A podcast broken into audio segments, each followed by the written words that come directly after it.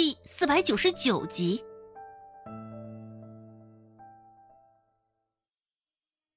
大致给的条件各方面都很诱人，各方面也都考虑到了，衣食住行，以及周家也都囊括了。只是不知道为什么，周芷犹豫了，还想等等。大致也没有再催着他。京城现在没有发生什么大事儿，他也就可以等。两个人进去的时候，孟婆子正一脸紧张的站在门口。孟婆子的眼睛紧紧的盯在周芷的身上，恨不得将他身上的衣裳也给瞪出两个小窟窿出来。周芷脸上的神色无恙，愣是将情绪掩盖的滴水不漏。孟婆子想要猜测几分他们刚刚说的对话内容，无疑是更难了。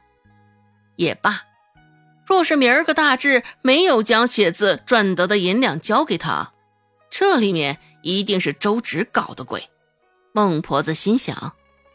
顾寒生说着要去京城了，只是一连几天下来，他的身影都出现在了致远酒楼。周芷琢磨着，他若是再不离开，柳青青可得来寻他了。到时候看他还能不能摆脱得了。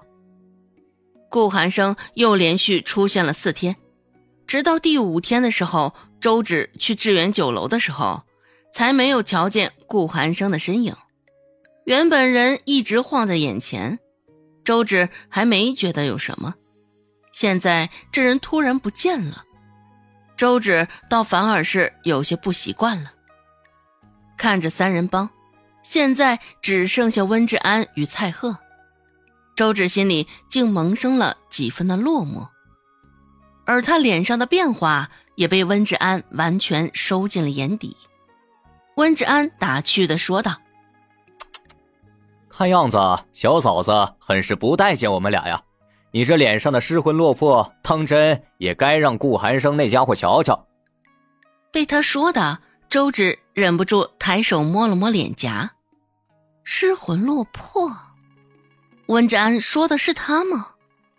他怎么可能会有这样的表情？想到这儿，周芷伸长了脖子道：“胡说八道！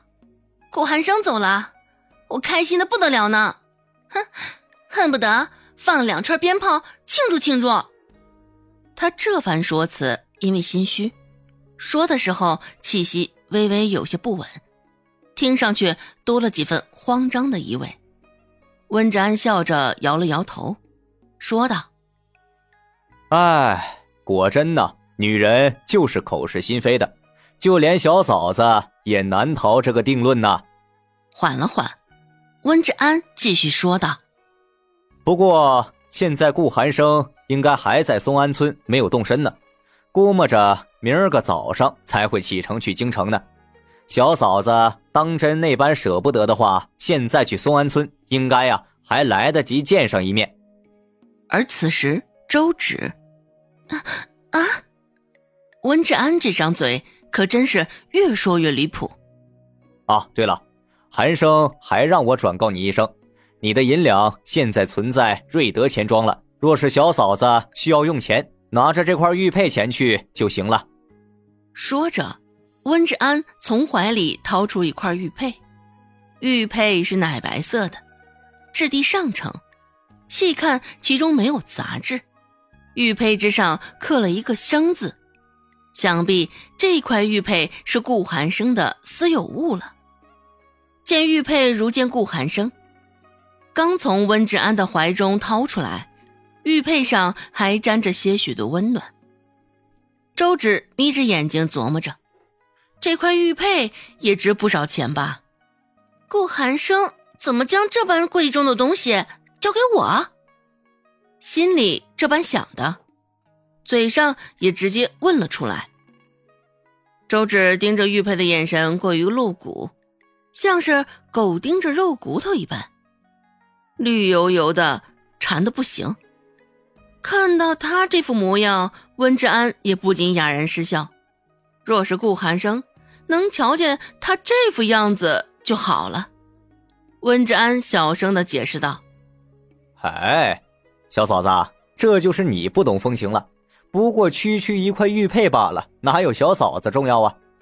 要我说呀，他给啥玉佩呢？直接领着小嫂子去瑞德钱庄转悠一圈，上下的伙计便都能知晓小嫂子是那个钱庄的女主人了。温志安不以为意的说道：“钱庄的女主人？难道说……”想到那存在的可能性，周芷问道。哎等等，你这话是什么意思啊？什么叫钱庄的女主人啊？一看周芷懵懵懂懂的样子，温志安就晓得周芷定然还不知道瑞德钱庄与顾寒生之间的关系。不错，顾寒生就是瑞德钱庄的幕后掌柜。温志安说道：“哦。”韩生没有与你交代过吗？那钱庄就是他的呀。韩生这家伙名下呀，可不止这一家酒楼、一家钱庄啊，在京城还有不少的生意呢。周芷就觉得脑袋被什么敲打了一下，耳边突然响起一道悠长的声音。现在已经失去了正常思考的能力，所以说，顾寒生不是有钱人。是，很有钱的人。这无意挑中的大腿，竟然比他想象中更为粗壮。周芷已经失去组织语言的能力了。若是日后无意惹恼了顾寒生，他需要面对的就不是恶霸了，而是一个有钱的恶霸。加上“有钱”二字，就更令人忌惮了。光是用钱。就能将周芷砸死吧。